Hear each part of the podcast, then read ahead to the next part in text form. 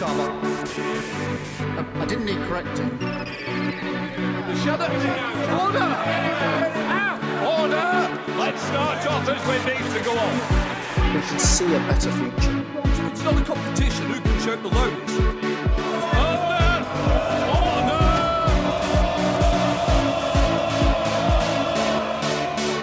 Order! Hello, I'm Brandon, and welcome to the Left Wingers podcast. Today, the Left Wingers are in conversation with Dan Jarvis.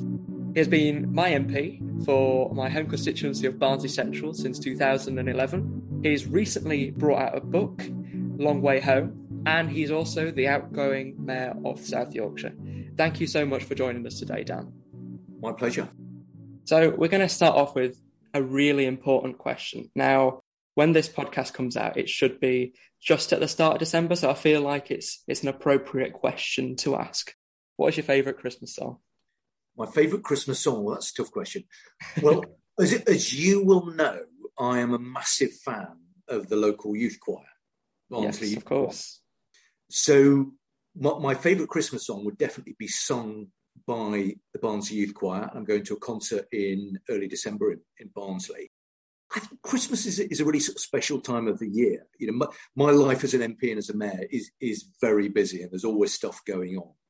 And the one point of the year where things slow down a bit is Christmas. So I think my, my favourite Christmas song would be a Christmas carol sung by the Barnsley Youth Choir, probably in St Mary's Church by the town hall. I think that would be my that would be my sort of favourite Christmas sound. So you have released a book called Long Way Home: Love, Life, Death, and Everything in Between. It's a great book. It's really emotional, and it's a great insight into, I think, you as a person and what makes you tick and how you've become the person that you are today. But just for our listeners at home who might not have read that book yet, although they definitely will after this episode, how did you end up in politics? Well, I ended up in politics via 15 years of service in the army. So I suppose I, I would trace my interest back in politics to my childhood. You know, my parents were public servants. They were they were both teachers. They were both Labour Party members. And uh, we didn't spend a huge amount of time talking about politics at home, but certainly that there was a sense of seeking to do things that that made a difference to other people. And I, I, I kind of learned and experienced that from the, the youngest possible age. I ended up in the army, and, and that was a, a pretty challenging number of years. And the reason I did that basically was was for reasons of public service. You know, I wanted to do something that worthwhile uh, that gave me the opportunity to serve, and, and the army certainly did that, although it did it in a pretty sort of challenging way. But due to a set of circumstances which I describe in the book, I felt it was the right thing to do to leave, uh, and I had to think about what, what I was going to do next.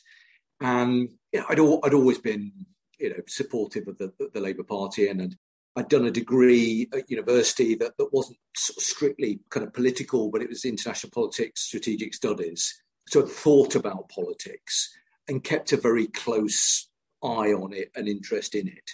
So when I wasn't able to serve in the army, I, I thought long and hard about whether there might be an opportunity in politics. And then, as is sometimes the way, you know, an opportunity arose. It was the height of the expenses scandal, and there was going to be a by-election taking place in in Barnsley. And, and like any other job, I decided to to apply for it and to put my name forward. And you know, I remember very clearly that um, everybody who I spoke to said that I shouldn't bother. It was a complete waste of my time. I didn't have any chance whatsoever uh, of being selected as the Labour candidate. And I, I, listened to that advice very carefully and nodded sagely and, and, completely ignored it. And it was the best thing that I've ever done. And I'm incredibly proud that now, for more than 10 years, I've served as the MP for Barnsley Central. I have a, a really wonderful relationship with my constituency. It's a fantastic place. And I'm very proud uh, to represent them in Parliament. And latterly, represent not only the people of Barnsley Central, but everybody in South Yorkshire as their mayor. So I think my, my journey into politics was rooted in a desire to serve the public, to make a difference, um, and to get things done to help people out. And that's how I've ended up doing what, what it is that I now do. Well, it's a good job for, for us now that you did actually kind of turn away those people who are trying to dissuade you because you are an excellent local MP. I kind of attest to that, and uh, also a great South Yorkshire mayor.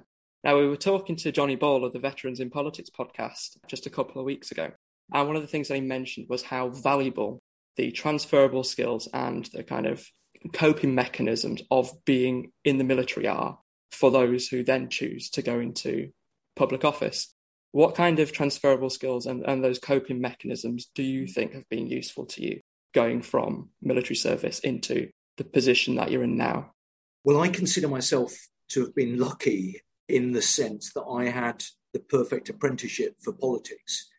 You know, serving the armed forces and going to places like Afghanistan and Kosovo and Iraq and Northern Ireland and elsewhere, I think gives you an experience, it gives you a perspective, it gives you a judgment that is really useful when you're serving in politics. So I, I think I'm fortunate to, to have, I didn't always think it at the time, but I'm fortunate to have had those experiences. But I think I think more more generally, that the public want their politicians, they want their local members of parliament to have some real life experience, to know what it's like to get up in the morning and to go and do a job of work. That's not to say that you know there aren't people in parliament and in politics who've you know not necessarily have those professional experiences who don't have a contribution to make because you know there are some very talented people. But I, I think you know doing a job that's difficult that challenges you that that means that you you have to sort of develop a range of different experiences and and life skills is is really helpful and stands you in good stead because being an MP, being a, a mayor, you know, th- these are not easy jobs. They're not even jobs. You know, they are life experiences um, that require you to commit everything that you've got. You know, being a member of parliament, it's not a nine to five, Monday to Friday job. It is seven days a week. Somebody said to me just recently that I have two jobs neither of which have an off switch. And that is that is entirely correct. You know, these are huge commitments.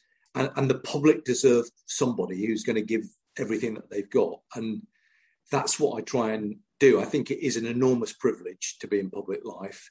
I'm immensely proud of being a member of parliament uh, and a mayor. And as a consequence, I commit a lot to it. Every single day, I get up, I do the best that I can.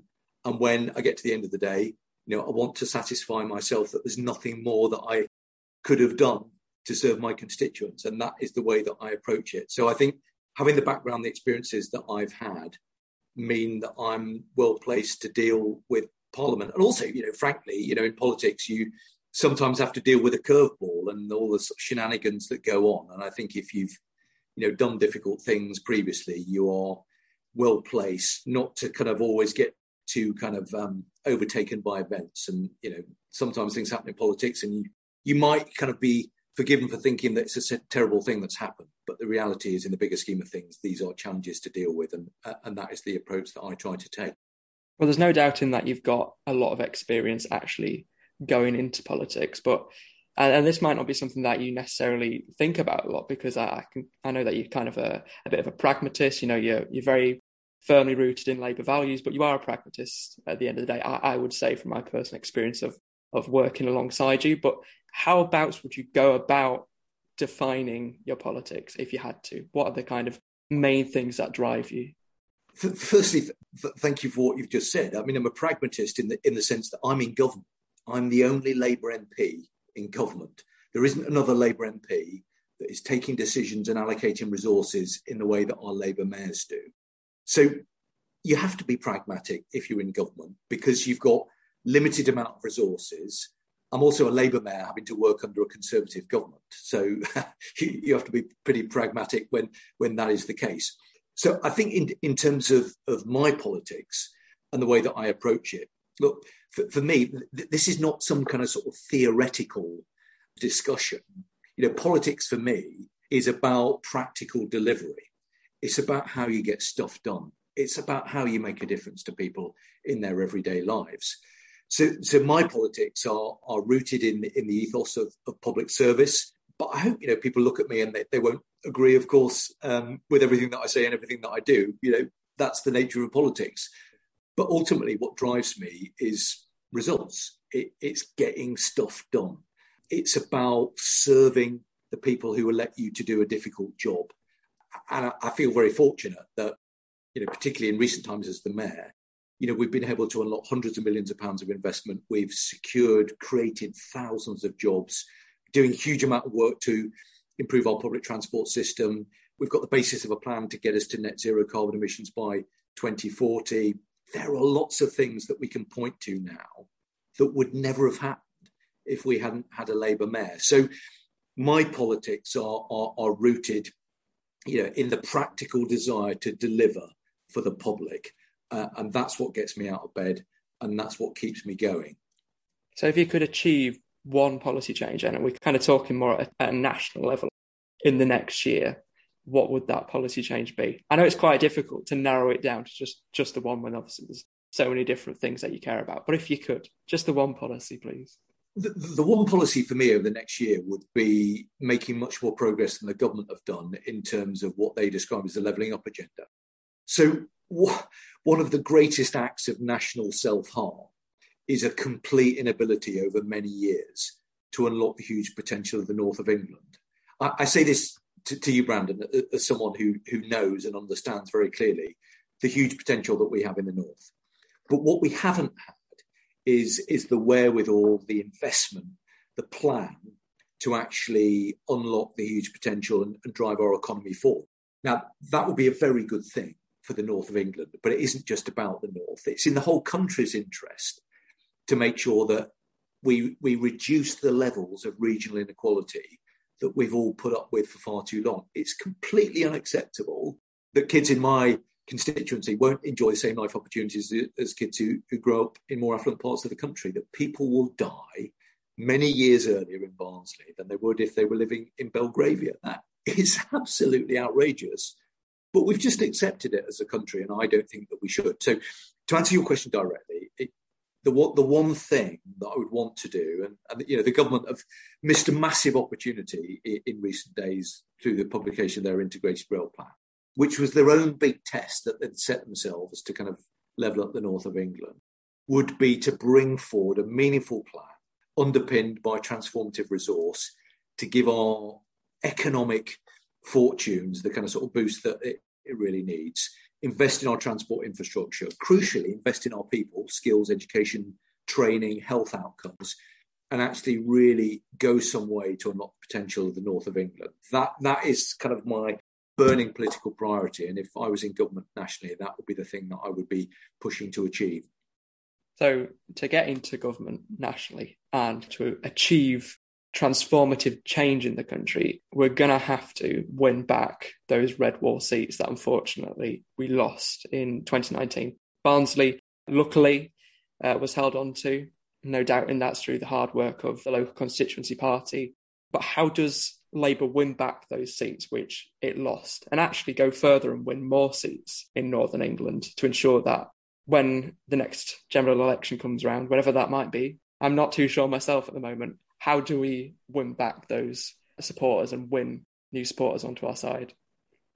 The big prize in British politics is securing a Labour government, and that's what I hope all of us in the Labour movement are working to achieve. And you know, it's been so frustrating. Every single day that I've spent in Parliament has been in opposition. It is a terrible place to be. Every single day, it's deeply frustrating because you see things that government could but aren't doing to make a difference to the communities that, that we represent, and particularly as the mayor, you know, I've I, have i have felt all sorts of frustrations because again, you know, there are so many things that the government could be doing to actually you know drive our economy forward to unlock huge potential that exists in our communities, but they choose not to do so for their own reasons. So, so we need we need a Labour government, and if we're going to achieve that, we've got to win back the seats that, that we lost in 2019, but of course go much further than that and win seats that we've not held for many years.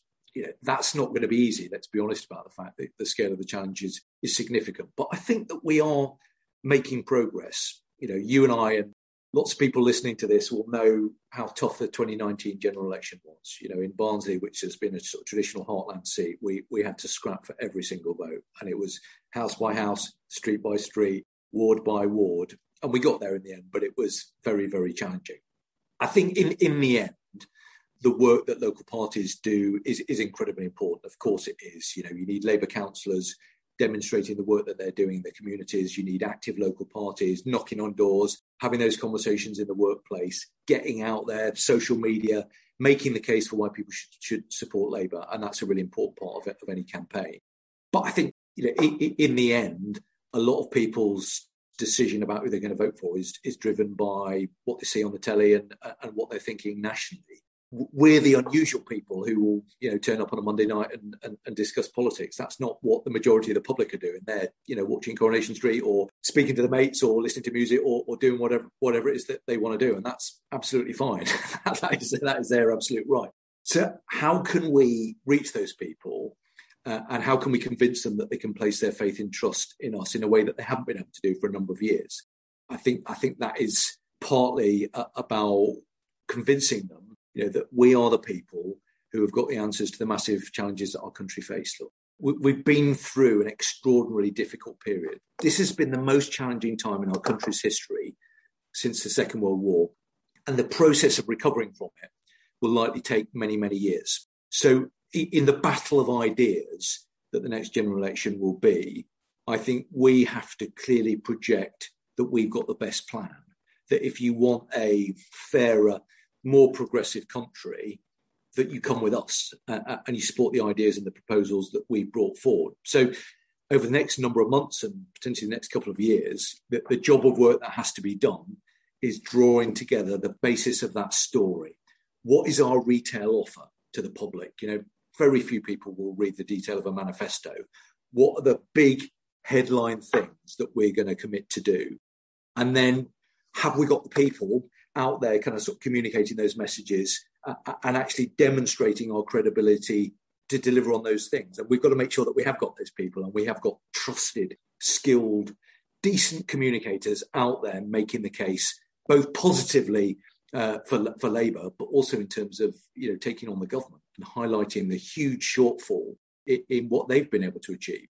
So that is it. That is a Herculean effort, and it requires everybody to roll up their sleeves and to work collegiately, constructively with each other, so that together we can secure that big prize, which is Keir Starmer as Prime Minister uh, and a Labour government delivering for for our people and our communities. That is going to be challenging, but do you know what? I think that we can do that. Um, in the end, you know, the wonderful thing about politics is it's there to be shaped. You know, it's in our hands. You know, and we've got to demonstrate that hunger and that commitment to, to winning back, to taking back the seats that we lost and winning seats that, that we will need in order to form a government. And, and that will be a big challenge, but I'm up for it. And I know that there are tens of thousands of dedicated Labour activists around the country who are also up for it as well. One of the things that in recent times you've written quite extensively about and you, you've talked about in the media is the government and international response to Afghanistan and the withdrawal of troops from Afghanistan. It's, it's part of our uh, recent history, which you have experienced firsthand. And what are your, your opinions on the government's withdrawal from Afghanistan and how that situation has actually been dealt with along with many other people who served in Afghanistan, I, I was dismayed at the deterioration in the security situation. I think it was very badly handled, uh, both by President Biden in the United States, but by our own government, who were just asleep at the wheel, really.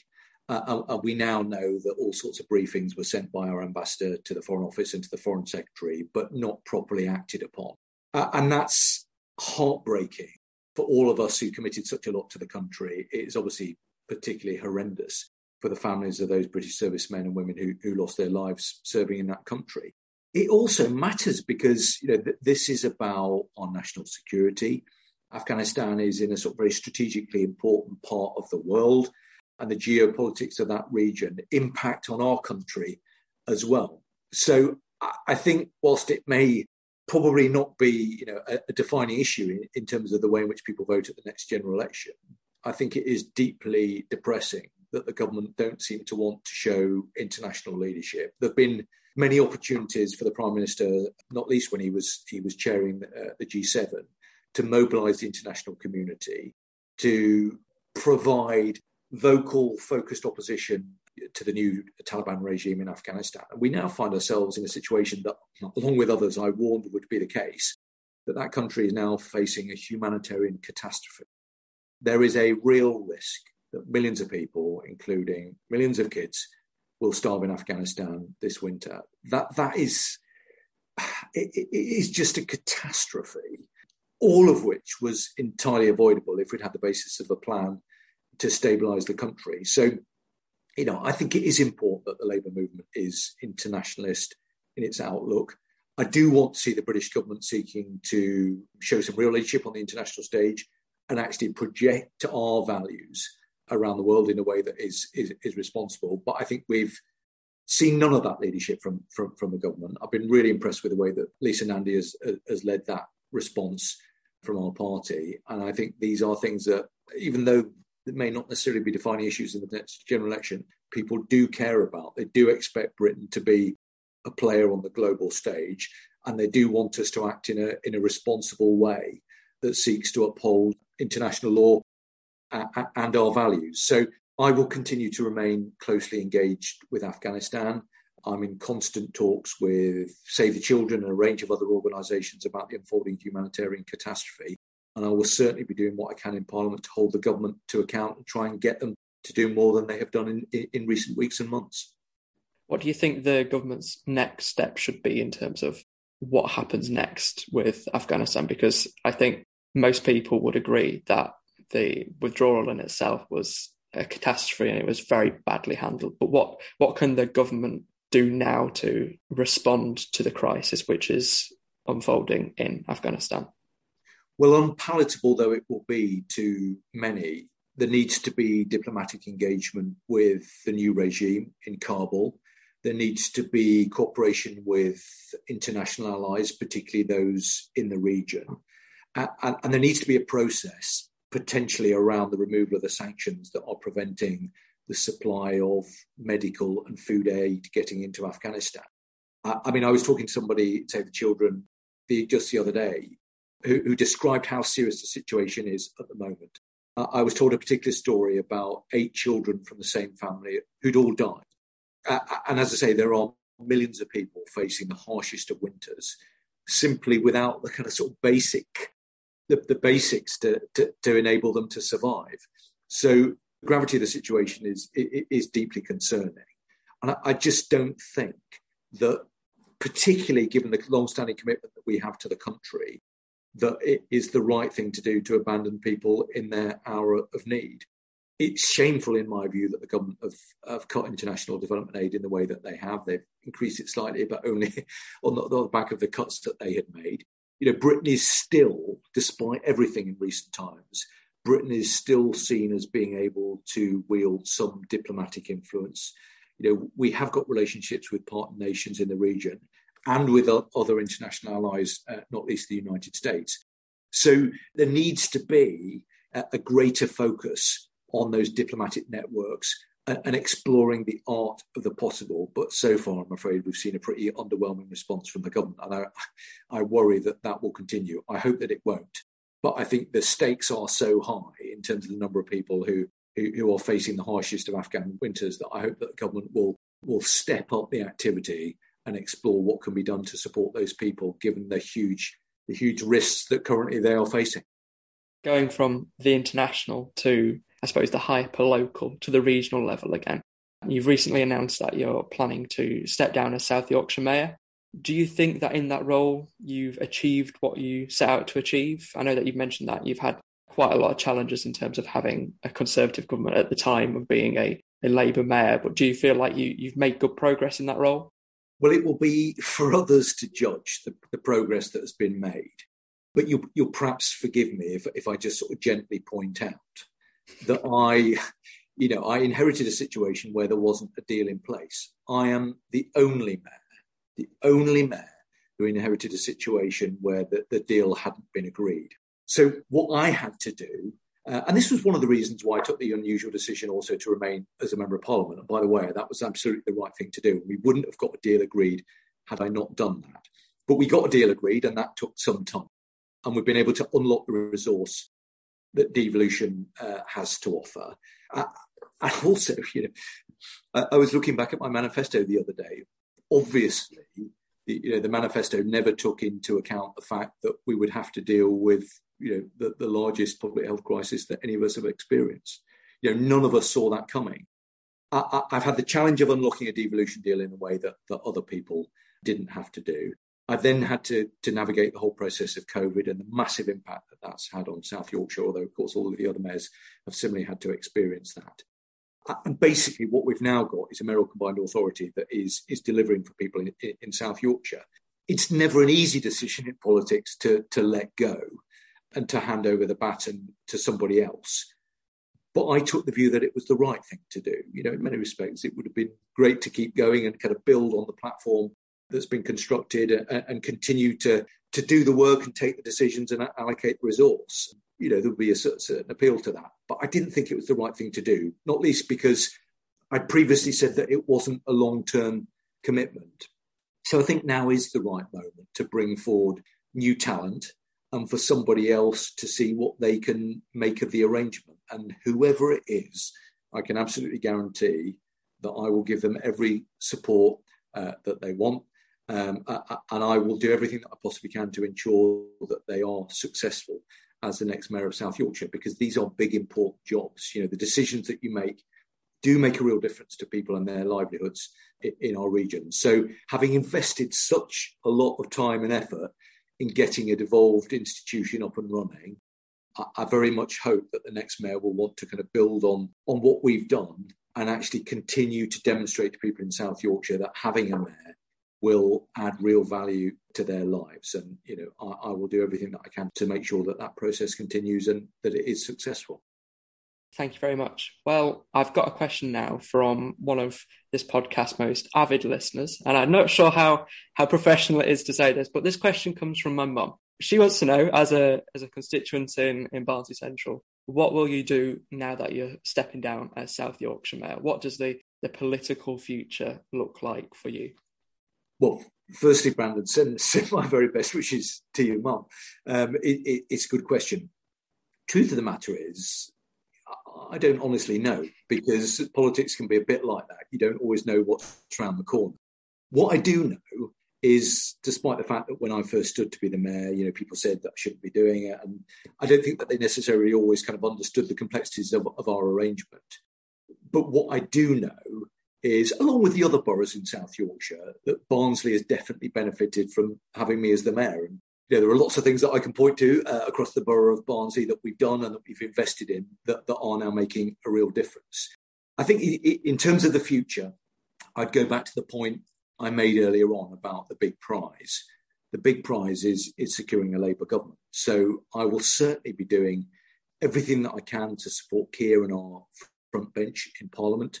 I'll be continuing to do all of the, the work that I, I want to do in Barnsley. You know, I think pe- people deserve an active constituency MP, someone that they're going to see on the doorstep or in the shop or in the town centre or wherever it might be.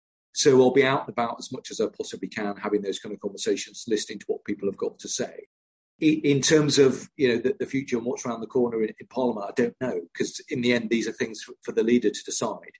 But certainly, I will be doing everything that I possibly can both locally in Barnsley, across South Yorkshire, and nationally as well, to make sure that we elect a Labour government. And that will be my primary focus alongside serving my constituents in Barnsley Central from now up until the point where the, the election takes place, whenever that may be. Thank you very much. That was a that was a very interesting answer, and I'm uh, I'm sure that my mum uh, will be pleased with that. well, I hope so. I hope so. If she's if she's not, she should come back to me and we'll, we'll discuss it further.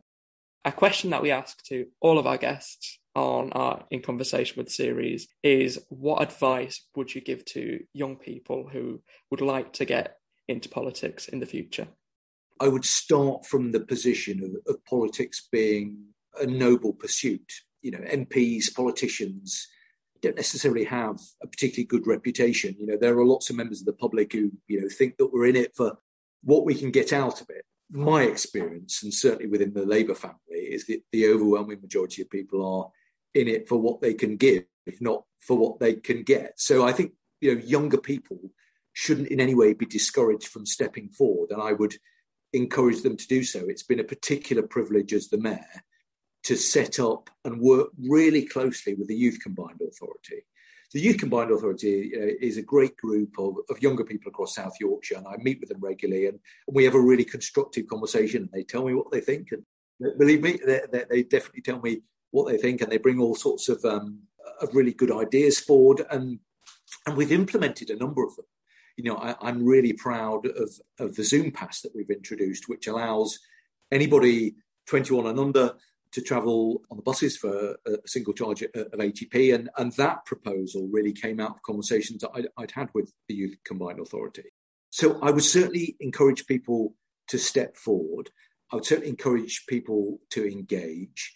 I'd certainly encourage people to directly contact their local representatives, you know, their councillors, their members of parliament. You know, don't underestimate the importance of, of your voice you know, if a young person in my constituency gets in touch with me and says, you know, I think whatever it might be, whether it's the environment, whether it's public transport, whether it's education, whatever it might be, if a young person steps forward to me and says, actually, this is a priority for me and I want to know, Dan Jarvis, what you're doing about it, and that is a conversation I've had on very many occasions, then I take that very seriously indeed. You know, I, I will make sure that that young person gets a really good response from me and engages in a process of dialogue so that I can learn more about their views. So young people listening to this shouldn't for one moment, uh, I don't think, underestimate, you know, the importance of their voice and the contribution that they can seek to make. I've given you quite a sort of, quite a serious answer. So let me just end it by saying the, the other thing about politics is, despite everything I've just said, I think it it can be, not everyone will necessarily agree with this, it can be and should be great fun as well. And I think, you know, one of the great things about being part of the Labour family is, you know, we, we have a fallouts, don't we? Of, of course we do. And sometimes those spill into the public domain. But in the main, you know, my experience of, of the Labour family is it's a great place to be. And it's a really good network of, of good friends with whom we have shared values and who we spend quite a bit of time and, and get on very well with. So, you know, for, for, young people, I think, you know, there are all sorts of opportunities in terms of developing your networks and getting to know people and, you know, making friends uh, uh and developing those kind of sort of linkages with people that you'll, you know, you spend your life with and get to know and, and work alongside to achieve common cause. Uh, and I think, you know, that the, the, Labour Party as, as a, a, movement for delivering social change is, is the best organisation that we've ever had in this country for delivering social change. So for young people who care about their communities and who want to make a contribution to the country, get involved, roll your sleeves up, make the most of it, but enjoy it as well. That would be my advice. Thank you, Dan Jarvis, so much for coming on the podcast today. I understand that I don't want to keep you for, for too much longer because I, I know that you've got to to go and vote against the the government's uh, health and social care bill. So uh, I'm very conscious of that. But do you have any final thoughts that you'd, you'd like to leave our listeners with? Well, I think my my final thoughts would be really to focus on on the importance of, of politics and the huge opportunity that we in the labour movement have to contribute to it. We, we find ourselves at a point where the, scale of the challenges that we face as a country and as an international community, they're almost overwhelming. You know, we've just just had the COP26 conference, which was a kind of gathering together of the great and the good from around the world. And you know, that was an opportunity to try and seek agreement around the massive environmental challenges that we face. And I think some progress has been made, but not to the extent that was really required. So there is this urgent environmental challenge that we face. There is huge inequalities globally, but but certainly nationally as well. You know, regional disparities that provide you know a massive challenge politically for us as a country. So th- there's there's a lot to do, and I think, you know, whatever disagreements we've had amongst ourselves in in recent years, you know, I, I look at this government really with a strong sense of dismay. You know, look at the prime minister. You know, he's kind of. I just don't think he's someone who understands the nature of the lives that most people lead in our country, and I don't think he understands the challenges that certainly many of my constituents face you know, we're moving into the winter. The reality is there are lots of people who have to make tough decisions about whether they put the bloody heating. You know, it's 2021, and people are going to, you know, shiver and struggle to feed their families and, face all sorts of challenges that I don't think people should be facing in this day and age. Now, that is a result of political choice. It doesn't have to be that way. It is that way because we've got a government who frankly, will talk the talk when it comes to standing up for, for working people, but but but just won't do it when it comes to sort of taking the, the tough decisions that need to be made. So I think, whilst it is an extraordinarily challenging time, I also think we should be positive about that, that presenting an opportunity. And the opportunity that presents itself to us now is to take this government on, to get organised and secure a Labour government. And if we can do that, there's so much that we can do, so much that we can achieve together. And despite, you know, all, all of the tough times that we've all lived through in recent times, I'm proud of the Labour movement, proud of our Labour Party, proud to be a Labour MP, proud to be a Labour Mayor, and I look forward to working you know, with colleagues across the Labour movement to make sure that we get a Labour government. That is the big prize. So let's roll up our sleeves and make sure that together we deliver it. Thank you so much for coming on today, Dan. It's been great to have you. It's been great to have a chat, and I'm sure that our listeners will take a lot away from from our conversation. My pleasure, Brandon. It's good to see you. Good to see you too. Unfortunately, that's all we've got time for. If you enjoyed listening to this podcast, you can follow us on Twitter and Instagram. You can like us on Facebook, and you can also subscribe to us. Don't forget to tell your friends and colleagues about us. It's the main way that we grow our podcast, and every one of you listeners really counts, and we really appreciate your contributions to the podcast. Also, don't forget to buy Dan Jarvis's Long Way Home. Uh, it's an excellent read, can't recommend it enough, and it's a great insight into the way that he, as an elected official, works. Keep whinging, and we'll see you soon.